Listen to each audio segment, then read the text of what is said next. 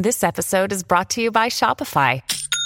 Forget the frustration of picking commerce platforms when you switch your business to Shopify, the global commerce platform that supercharges your selling wherever you sell. With Shopify, you'll harness the same intuitive features, trusted apps, and powerful analytics used by the world's leading brands. Sign up today for your one dollar per month trial period at shopify.com slash tech, all lowercase. That's shopify.com slash tech. Welcome to Beyond Politics, broadcast on W K X L and available wherever you get your podcasts. I'm Matt Robeson. Apple's decision this week to release a new version of its iPhone operating system that explicitly requires users' permission to allow apps to track your behavior and movements around the web and movements around the world has reignited a debate about privacy and the information we share both willingly and unwittingly in the digital age. Apple is saying apps can't track your activities and use that data to target advertising to you or do anything else unless you explicitly say it's okay. Facebook says this cuts into their ability to offer a free product supported by advertising. I had a great discussion this week about this topic with business expert Chris Hill, the host of Motley Fool Money. And that show is in the Beyond Politics podcast feed. I definitely recommend that you check it out. But one area we did not explore is the degree to which we make decisions, sometimes without even realizing it, about how much information we share about our kids. Kids are not offered the opportunity to opt out of their parents sharing information about their families, the physical movement and activities of those families, or parents willingly sharing personal, embarrassing, or simply descriptive information about their kids. Turns out this is a deep, fraught, and complicated topic that too many of us not really thought about. And that's why I wanted to bring in one of the world-leading experts on this topic. Leah Plunkett is the author of the book, Sharenthood, Why We Should Think Before We Talk About Our Kids Online. She wrote it two years ago, but it's as prescient and relevant today, maybe even more so. Leah is a very accomplished legal scholar with positions at the University of New Hampshire School of Law and the Berkman Klein Center for Internet and Society at Harvard University. By the way, for listeners to the show on W K X L or podcast subscribers to the Capital Close-Up podcast feed, she's also the spouse of Mike Lewis, who Paul Hodes had as a guest recently. I want to serve notice here and now that Leah is the classic example of why people invented the term better half. As smart and accomplished as Mike Lewis is, Leah is even more so. So take that, Congressman Hodes. And with that, Leah, welcome to Beyond Politics. Matt, that is the best introduction I have ever received. Thank you so much for having me and for that fabulous introduction. I'm so excited for our conversation today. Accurate and well-earned, if I must say so myself. So you have coined a term here in your book, Sharenthood, which is Uh, I guess a, what is that, a noun form of a verb, sharenting. You've, you've put together parenting and sharing. What is sharenting? What is Sharenthood? Thank you so much for that question, Matt. I will take credit for Sharenthood. I will not take credit for sharenting. I did not actually coin that term. I believe in credit where credit is due, but I will take credit for expanding the definition of sharenting. So sharenting, as you said, bringing together share and parenting, typically is used to mean what parents say about their kids on social media. So it is a focused definition in two ways. It's focused on parents, not any other adults, and it is focused on social media, not any other forms of digital technology. I expanded the definition of sharenting in my book, Sharenthood, Why We Should Think Before We Talk About Our Kids Online, from M I T Press. And I said sharenting is best understood as being all the ways that parents, grandparents, aunts, uncles, teachers, coaches, and other trusted adults share children's private information, knowingly or not, through all forms of digital technologies, devices, and services. So that definitely still encompasses what I, as a proud, expectant mom, post on Facebook if I put my sonogram picture up. It also, though, covers, Matt, what I, as a mom trying to conceive, might be sharing not just about my own physiology, but about my future child's if I'm using a fertility tracking app or bracelet. And it would also encompass what the grandparents in my future baby's life might say on social media, or a toy, for instance, that they might give my child once they are born. Maybe it's a smart toy, so a, an artificial intelligence enabled teddy bear. Maybe it is a watch when they're a bit older that has a built-in tracking device. So to really understand the extent to which all of us adults, almost always with the best of intentions, and certainly almost never with malicious intentions, are transmitting information about our kids and our whole families outside of our home without realizing we're doing it, is very significant. And I agree with you. I had actually had trouble sort of turning in that Sharenthood manuscript because I kept saying to the editor, but there's more happening. And they kept saying, give us the manuscript, you can write a follow-up. And I actually have a running list in this battered copy of Sharenthood that I'm holding up to the screen that I have taken everywhere from the Hopkinton Public Library to L A and New York. I was due to take it abroad, but then the pandemic happened. I keep a running list of things that relate to sharenting that happened since the hardcover edition came out in fall twenty nineteen. It's a very long list, as you can tell from all the Post-it notes. Well, there is, I think, as you say, a lot to unpack here. And it kind of gets into, if you remember the famous press conference that Donald Rumsfeld once held, where he started talking about, it was, it was almost poetic, especially for him, there are known knowns, there are known unknowns, there are unknown unknowns. That does kind of characterize the problem here. And that's what I want to get into next. It, it's, it's sort of hard, I think, for a lot of people to conceive of why sharenting is a problem. Sometimes when my kids are acting up, I will challenge them with a question, why is what you're doing good? So I want to put the mirror image question to you. Why is this bad? Now, I have my own. In reading the book, I, I had kind of, I, I, I classified it into sort of two buckets. One was you kind of gave the, actually, I'll let you describe it. You you start the book by giving the Tom Sawyer example. What's the, what's the Tom Sawyer example? And, and why does that kind of illustrate why sharenting can be bad? I open the book, as you say, Matt, excellent close reading, by saying if Tom Sawyer were a real kid alive today, he would be arrested for what he does in the first chapter of Twain's canonical work. Tom breaks out of his guardian's house in the middle of the night. He skips school. He gets into a fight with the new kid in town. And then I go on to say, and Tom would probably take pictures of what he was doing and share them online somehow, whether he thinks it's a private Snapchat with his friends or not. But then his Aunt Polly, in her distress of having to go bail him out of the police station yet again, and in her moments of desperation of what am I going to do with my rascal of a nephew, would be very likely to go online herself, perhaps to a parenting Facebook group, or even in what she might think of as a private text thread that could always, unfortunately, be screenshotted and reshared. And I go on over the course of that book to unpack and build upon that today's Tom Sawyer example to say that if we as the adults in our children's lives are making decisions about whether, when, how, why, and to what ends to sharent, we are putting our kids at risk of depriving them of a protected space to play. And I don't mean play video games or even play board games. I use play in a broader sense to make mischief, maybe make a few mistakes, and grow up better for having made them. And part of why and how we're, we're taking them out of this protected private space to play is that we are letting other people, people who may not know us, who may not know them, both now and in the future, both real people and corporate people.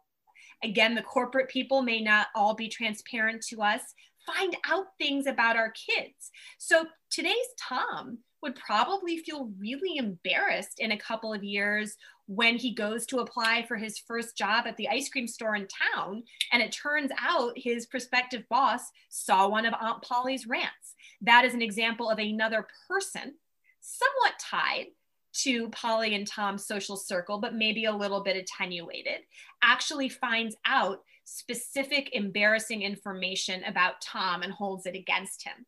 But where I get even more nervous, Matt, is that it is essentially impossible for Polly or any other parent to really know what kind of data, whatever social media platform she's posting on, is pulling from her posts. What kind of data third parties, either knowingly involved with that social media platform, I say knowingly meaning the platform knows about it, or unknowingly. Maybe we have people who are scraping information or inserting themselves into the platform in illicit and unintentioned ways. We don't know, as Polly or as the parents to our own kids, really what the other side of that bargain is that we're making with the social media company or any other digital tech provider. And so I'm gonna go law nerd for like two seconds, and then I'm gonna get back to being not law nerd. So actually my, my better half, Mike Lewis, has written an excellent law review article looking at contracts of adhesion. It's called Persuasive Infancy, published in University of New Hampshire, Franklin Pierce School of Law's Law Review. And it debunks the idea that a click wrap agreement or any other contract of adhesion, one where the person agreeing to it really has no meaningful bargaining power, is actually a contract. And Mike is right. I'm just gonna tell you and all your listeners I said that, don't tell him, but he's right, that when we are clicking accept or agree or swiping left or right or whatever we're doing these days, the law thinks we as consumers are entering into contracts with this digital technology provider. It is a contract in name only. We don't know, both because the contracts are completely dense and hard to follow, and also because they never contain all the facts. So the contract will say, we don't share your private information except to improve the user experience. We don't share your private information except with our third-party partners.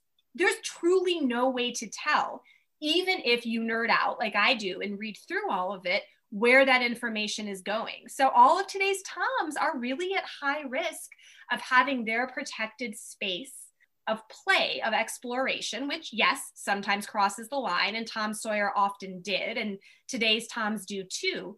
But we are not going to help our kids figure out the lines if we are betraying their privacy with both real-time and future consequences. Let's zoom out for a second, because there's a lot in, in, in what you just said. And I want to kind of read it back to you in my non-legal nerd sense. We we said a, mi- a minute ago that when you start to talk about the bad things that can happen when you share information, especially as a parent, when you share information about your kids, that it kind of takes on this, this Rumsfeld quality of there are known knowns, there are known unknowns.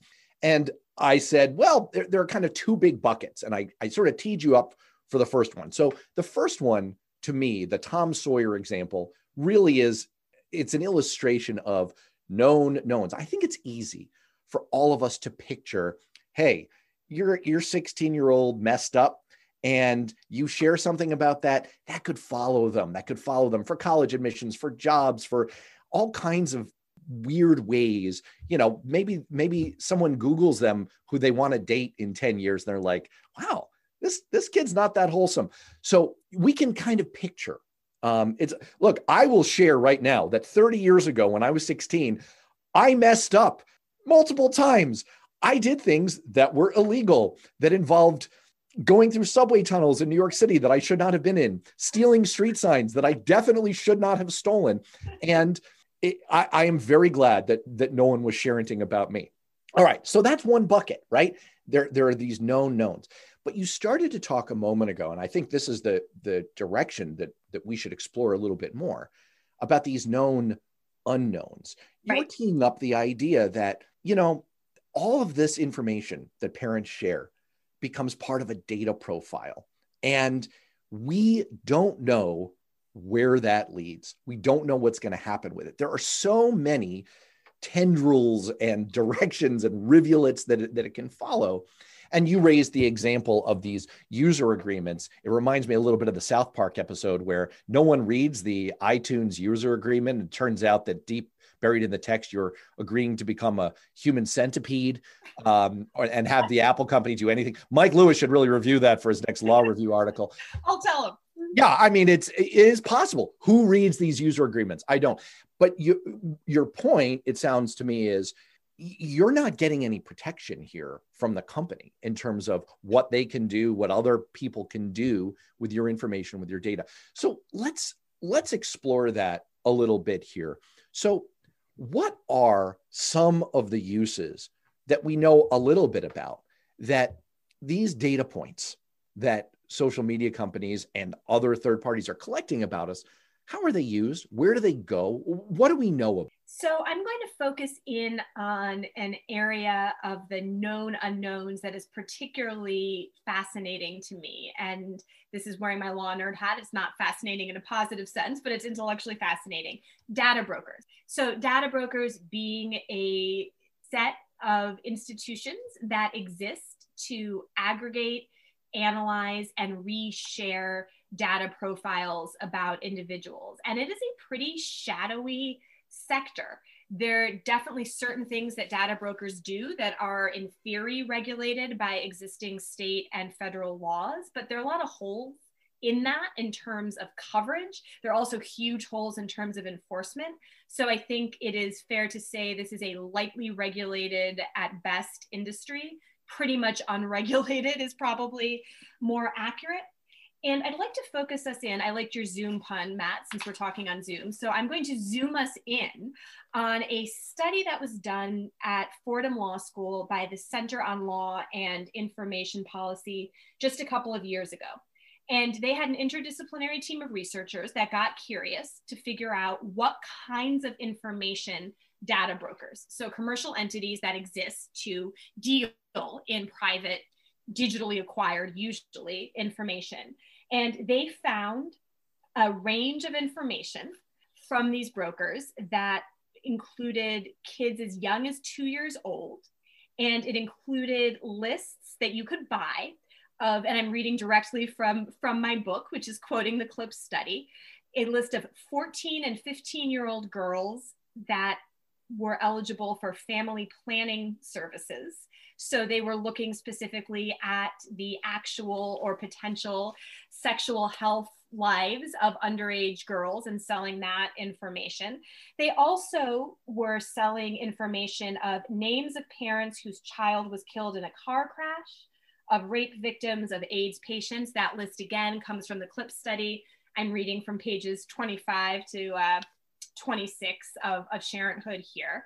And CLIP found that that information had largely come from data that was shared, actually not by parents in this case, but by schools. And as far as they could tell, this was not any school doing a, hey, data brokers, come on in and take a look. There wasn't any intentional sharing that was inappropriate. Rather, it was things, the team said, um, that schools' front offices not handing this out, but, and I'm quoting now from the study again, teachers and guidance counselors are being used for commercial and marketing purposes as data gatherers in administering school surveys. And then also parents and students were supplying information through tools such as online surveys that then go into the commercial data broker sphere. And this is just a very, very small part of the known unknown bucket that you identify. And it's even a small part of that known unknown bucket that's on data brokers specifically, but it's a bit of a window, and it's very quickly a very disturbing window. And so the folks that would buy those kinds of lists are going to be institutions that are then going to try to sell you product based on that information, to sell you services, or potentially other uses. We can certainly, I think, all think of some very unsavory or downright illegal ways that information about fourteen and fifteen year old girls who might need family planning services could be used, in addition, of course, to lawful ways that that could be used. Not saying that any data broker or set of data brokers is actually doing something blatantly illegal, but I'm asking us all to connect dots between the risks of having that kind of sensitive information aggregated and then available for purchase. You know, I'll give you an example. A few years ago, I faced a problem that I think is going to be familiar to a lot of parents with young kids. The stack of artwork that they were producing. I'm not trying to claim that my kids are like Picasso or anything here. You mean things like this? I'm yeah, yeah. You're holding, our listeners can't tell, but you know, look, every parent knows what I'm talking about yes. here, right? Your kids are doodling and, and you have this dilemma of, right, like, are you a callous person if your kid's latest doodle doesn't get stored away somewhere? If you start to think to yourself, I don't want to hold on to this for the next twenty years and only throw it out when my kid's out of the house, what am I going to do with it? So this clever app uh, was, was I, I don't know how I came across it. It's called Artkive. And the, the pitch was, well, you take a, a photo and then you, you upload the photo and we'll help you organize and keep track of all your kids' brilliant art. And then you'll have a record of it. You can look at it over time, blah, blah, blah, blah. It's like, wow, what a great idea. This is, this is good for the environment. It's good for my house. And then I read the user agreement, which like no one on earth does. Turns out— You might that- be a law nerd, Matt. I might be. I, I'm. I call me law curious. Um, I actually turned down the opportunity when I was in grad school to go to law school. Uh, I haven't regretted that since. But I read the user agreement. Turns out that Artkive gains control of the intellectual property underlying your child's piece of art. And I started to try creatively to think of all the ways they could use that. Could they commercialize if my kid produced something particularly brilliant? Sure, they could put it on mugs. Since there's not a lot of danger of that in this household, I'm more worried about what you're talking about, how they could aggregate information that they could scrape from kids' artwork about me, them, our family, where we live, what we're interested in. You know, what if they draw themselves playing soccer? What if they draw, you know, like, what if they draw their, their brother punching them in the face? I don't know right. what is going to become of all of that. And that is the point. I want to talk about some of those other dot connection exercises that have emerged in the two years since you first wrote this book. There's been a lot of information that's come out about facial recognition technology and its use in law enforcement, combined with location tracking technology that we all kind of carry around in our pockets, in our smartphones, and the ways that third parties can aggregate, can put together that information, law enforcement can do it too, to build up stunningly accurate pictures of where we go, who we are, what we're interested in, what our, what our foibles are, what our mistakes are, what our embarrassments are. Have you thought at all about some of those connection points that have emerged in the last couple of years since you wrote your book and how they inform the concerns about sharing information about your kids online? I have, Matt. And I think that the more information that we are putting out there, the more that can be done with it. And that may sound like a Captain Obvious point, but it's an important point to keep in mind that, of course, the speed of technological innovation is not going to slow, nor do we want it to. But the more we pay for that innovation and get either no cost or low cost services and products by paying with the currency of our children's private information, the more we are making it possible for both current and future innovation to involve not just the products or services, but to involve the kinds of profiling and then decision-making. And so where my mind has gone quite a bit is on what I call the gatekeeping roles of key institutions. So insurance companies, schools, employers, those kinds of institutions that determine our children's either current, or in this case, I'm more interested in future access to resources and opportunities. And one of the things that I've been thinking a lot about stems from the uh, absolutely spot on articulation you just did of some major points of privacy impacting tech innovation, and also a wonderful book, Weapons of Math Destruction. And that book, you're not, you know it. So that book talks about how even in twenty sixteen, which, I mean, anything pre-pandemic feels like light years ago, but you know, that's five years ago, that's half a decade. And so in tech innovation time, it's like dog years, right? Um, so think about it like decades ago. Even at that point, Weapons of Mass Destruction tells us that the hiring industry, So the kinds of tools that employers use to screen potential employees, to screen applicants, was a five hundred million dollars industry. And that sixty to seventy percent in twenty sixteen of applicants to jobs in this country were going through some sort of hiring software. I use software in a very general term to encompass apps and really any other form of technology that is being used to get information from an applicant that can then inform a decision by a gatekeeper, in this case, an employer. And so my mind, as I connect the dots of the of location tracking and facial recognition and all of these other ways in which the nuts and bolts of our daily lives, what we look like at a given time, where we are going to, with whom we are speaking, gosh, five hundred million back in twenty sixteen. What is that going to be in twenty twenty-five, twenty thirty? And what are the consumers, in this case, the employers, going to expect? Well, don't, I'm not designing tools for this space, but if I were, and I was interested in going to market, I would say, hey, employers, I am going to get you the best hiring software you've ever seen. I am going to figure out how to work with all the data brokers that are pulling all of the information from kids, ideally going back even before conception. Let's see what we can do with that fertility tracking app or fertility tracking bracelet.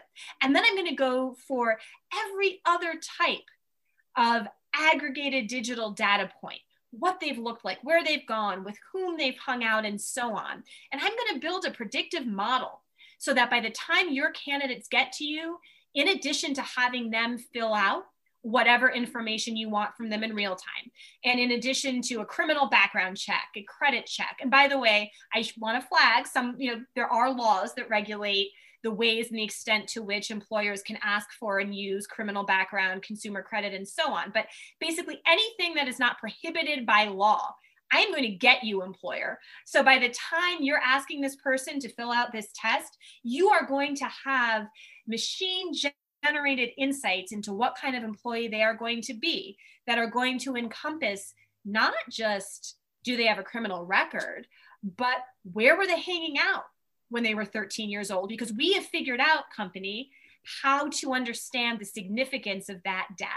So I really think that not in any sort of conspiracy theory, Wizard of Oz, one person's behind the curtain, but just the way the drift of our commercial marketplace in private digital information, which is still very unregulated, just the way that's going, and then keeping pace with the innovation and the devices and services we have, we are moving to a more and more Big Brother-esque approach to the kinds of gatekeeping moments that our children will have going forward. So that's some of the stuff that keeps me up at night.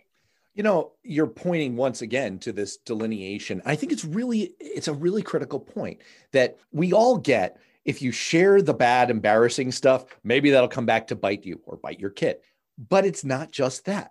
We also have the ability through data models, through predictive analytics these days, to build up shockingly accurate, detailed profiles of people and make all kinds of statistical extrapolations, correlations about who they are, how they're going to perform, what they're going to do in the future. So, for example, you could easily conceive of colleges starting to use predictive modeling. They're getting, I mean, look at look at competitive institutions. You you happen to be attached to Harvard University, one of the most competitive uh, undergraduate institutions in the world. You can easily see they get thousands and thousands of applications that all look outstanding. Everyone's got perfect S A Ts. They, they all, you know, went and built houses in Bangladesh in their summers. So how do you predict who is going to be a successful Harvard student, who is going to be a successful professional, who's then going to give back to Harvard um, when it's alumni giving time? Well, it would not be hard to start to build up a predictive model of that. And that's where it's not just about sharing the bad stuff. It's about everything you share, because everything potentially becomes a data point to feed in. And as you say, it could go prenatally. It could, you could be sharing information that tells an employer or a university a lot about your family structure. It could be highly predictive what kinds of prenatal care you applied. It could be predictive what kind of family structure you have and where you come from, information that may not come through on a college application. So this, this is just me extrapolating. And for people who think that this kind of thing doesn't happen, I can tell you for an absolute fact that it happens not just commercially, it happens in politics. This is what the whole Cambridge Analytica scan, uh, scandal was about with Facebook, was private companies scraping information from social media in order to extrapolate it across m- major data sets and build up highly detailed profiles of who people are, what they believe in, and what kinds of messages could influence their voting behavior. This stuff is happening right now in politics. I want to I want to expand a little bit on a point you just raised. You said something really insightful. I've never heard anyone put it quite this way before. It seems to me When you when you talk about the currency of our children's private information, what you're saying is something very profound about economics. We engage with apps that are that are available ostensibly for free, with social media that's available ostensibly for free, and we engage with them in the currency of information. We are providing them something that has an economic value, that has a price on it, and we don't even realize it. We're all paying in that coin. So while you wrote your book about the, the specific slice of sharing information about our kids, are you really pointing to a larger concern in our society and our economy of the massive growth of all of these companies and all these ways we interact that's based on this ostensibly free model, but that's really based on the currency of our private information? I am, Matt. And one of the things that alarms me about it, in addition to some of the really practical and ethical applications, implications, excuse me, that we've been talking about, is the fact that I think we're seeing a real breakdown of some very fundamental principles of the free market. I, I believe in the free market, but I am disturbed by the fact that so many of the ostensible bargains that we are entering into every day, and I don't mean bargain is the way my grandma would have said it, but we got a good deal, but actually consumer so-called contracts, they're not actually negotiated contracts. They are not actually bargains in the sense of both parties, you know, the tech provider and the consumer, understanding the scope and the terms of the transaction. And I'm not saying that we want to have, you know, I'm holding up my phone now, right? I'm not asking for a label where there's so much fine print on the back of the phone that you can't even read it just so you can see it.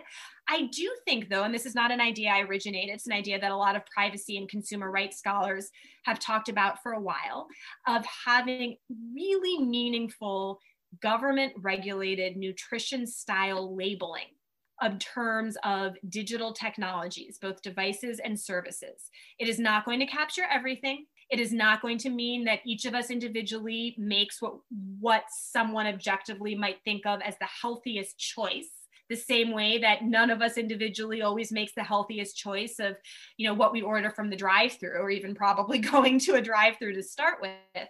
But it at least starts to standardize and thereby level the economic playing field a bit, so that we're not all living with this fallacy that we are, in our increasingly digitally driven economy, entering into marketplace interactions that are actually consensual and knowing, because they're really not. And that does disturb me. And you're absolutely right. That is a much larger critique that I have and concern that I have that goes past sharenting. It even encompasses, so I will, I will share happily and voluntarily with you and your audience that we are getting a new puppy this weekend in our house. I'm so excited. And I, you know, I'm pretty circumspect in terms of whether I say anything about my kids online, but I intend to share puppy pictures on social media because I can't resist sharing my furry child.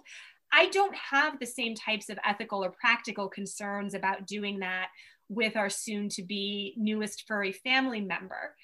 But, and I, this is your phrase, not mine, if you are furrenting, I love it, you are still engaging in what I think of as a completely flawed, disingenuous economic bargain? What am I telling not just you and your listeners, which is a huge group, of course, but if I'm putting it on Facebook, that's an even larger group, because it's going to involve corporate persons, not just wonderful individual persons who are listening.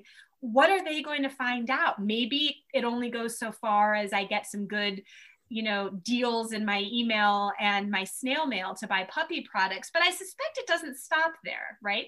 Well, I, th- that's the point, is that I don't know, but somewhere there are data scientists who do, how to put together this fact about you and your family and your puppy with other pieces of data to build up a predictive profile about you. Maybe the fact that you're getting a puppy isn't so valuable to Chewy dot com. You know, there may be other sources of data about that.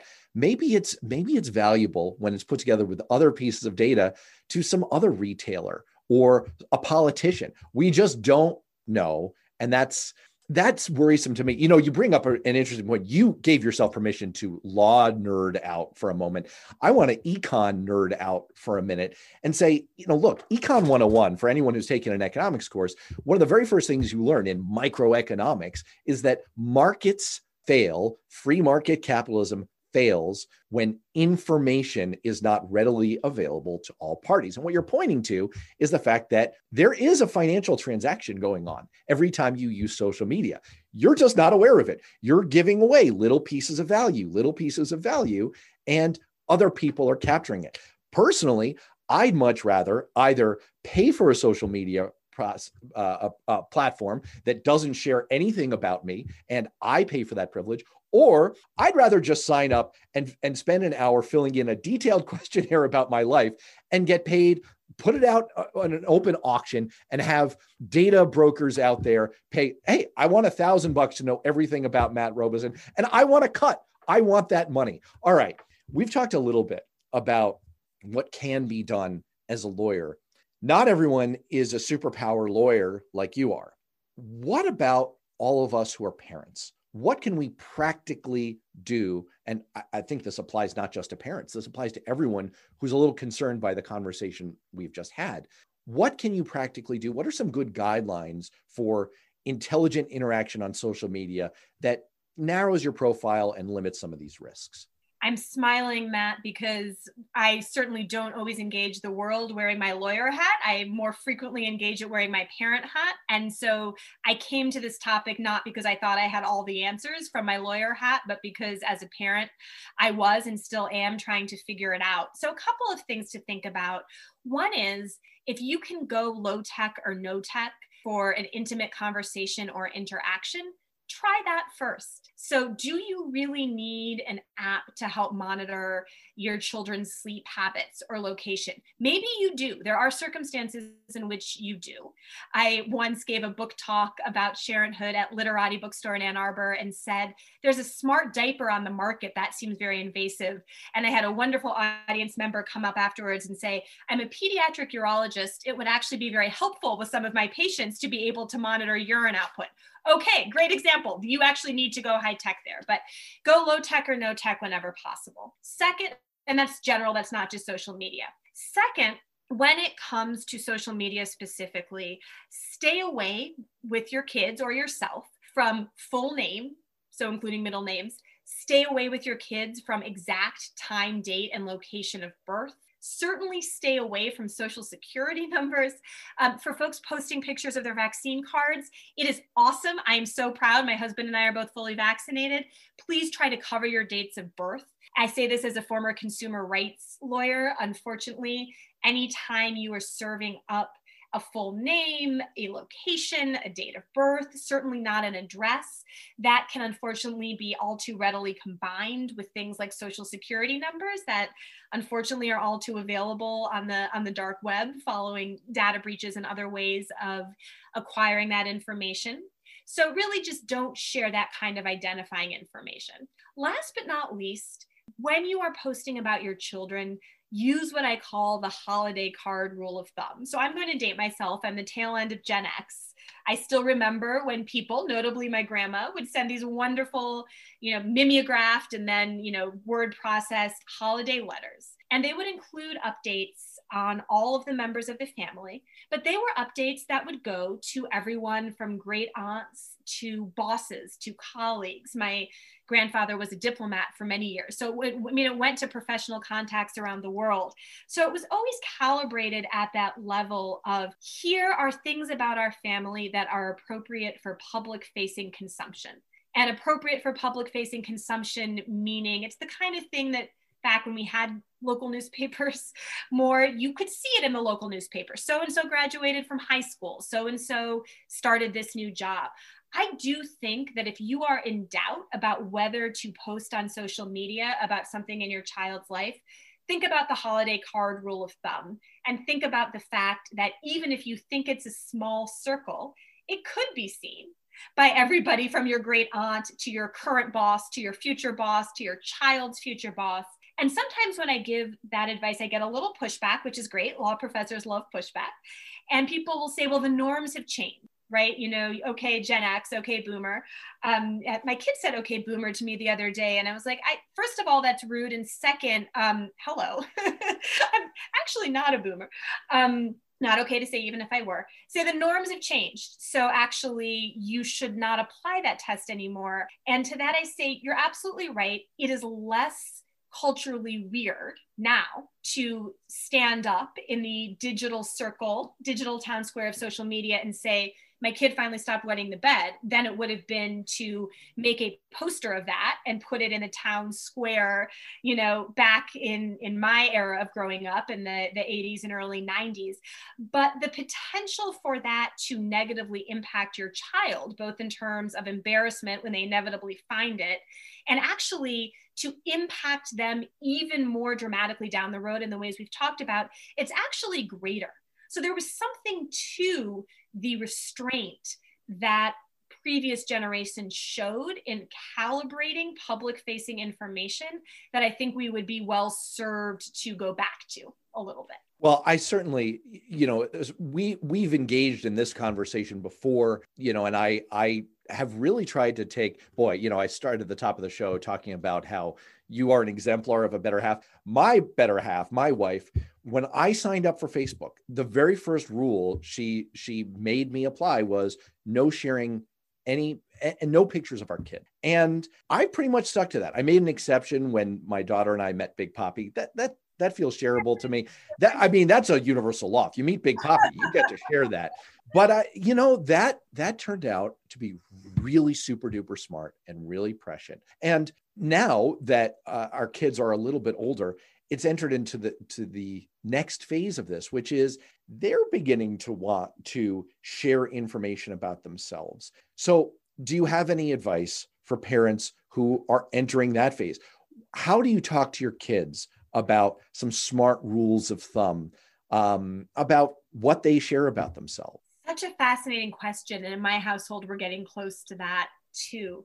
First, I think we recognize that at exactly the way you're framing it, it is coaching around digital citizenship, because just like really any other aspect of parenting, but particularly with technology, because our kids always seem to know it better than we do, good luck trying to monitor or oversee or track what they're actually doing. So I would say, tell your kids, assume that everyone in the world will be able to see what you are putting online. And if they have that in the back of their minds, it will give them that moment of pause and recognize that there may be unintended eyes now and in the future on what they see. So help them understand their potential reach when they put it online, as opposed to whisper it six feet away through a mask for the time being. Well, Leah Plunkett, thank you so much for running all of this down for us. It is a fascinating and also evolving topic. I imagine that we'll be able to return to this with the continued march forward of technology again and again in the coming years, and hopefully we'll start to figure some of this stuff out a little bit better. The book is Sharenthood, Why We Should Think Before We Talk About Our Kids Online. And by the way, per this conversation, it's not just when we talk about our kids. Maybe we should all be thinking a little bit more about everything we share online, where it goes, who's using it, who's putting it together with other information about us, with our faces, with our movements. A lot to chew on there. So, Leah, thank you very much. Thank you, Matt. It's been a pleasure.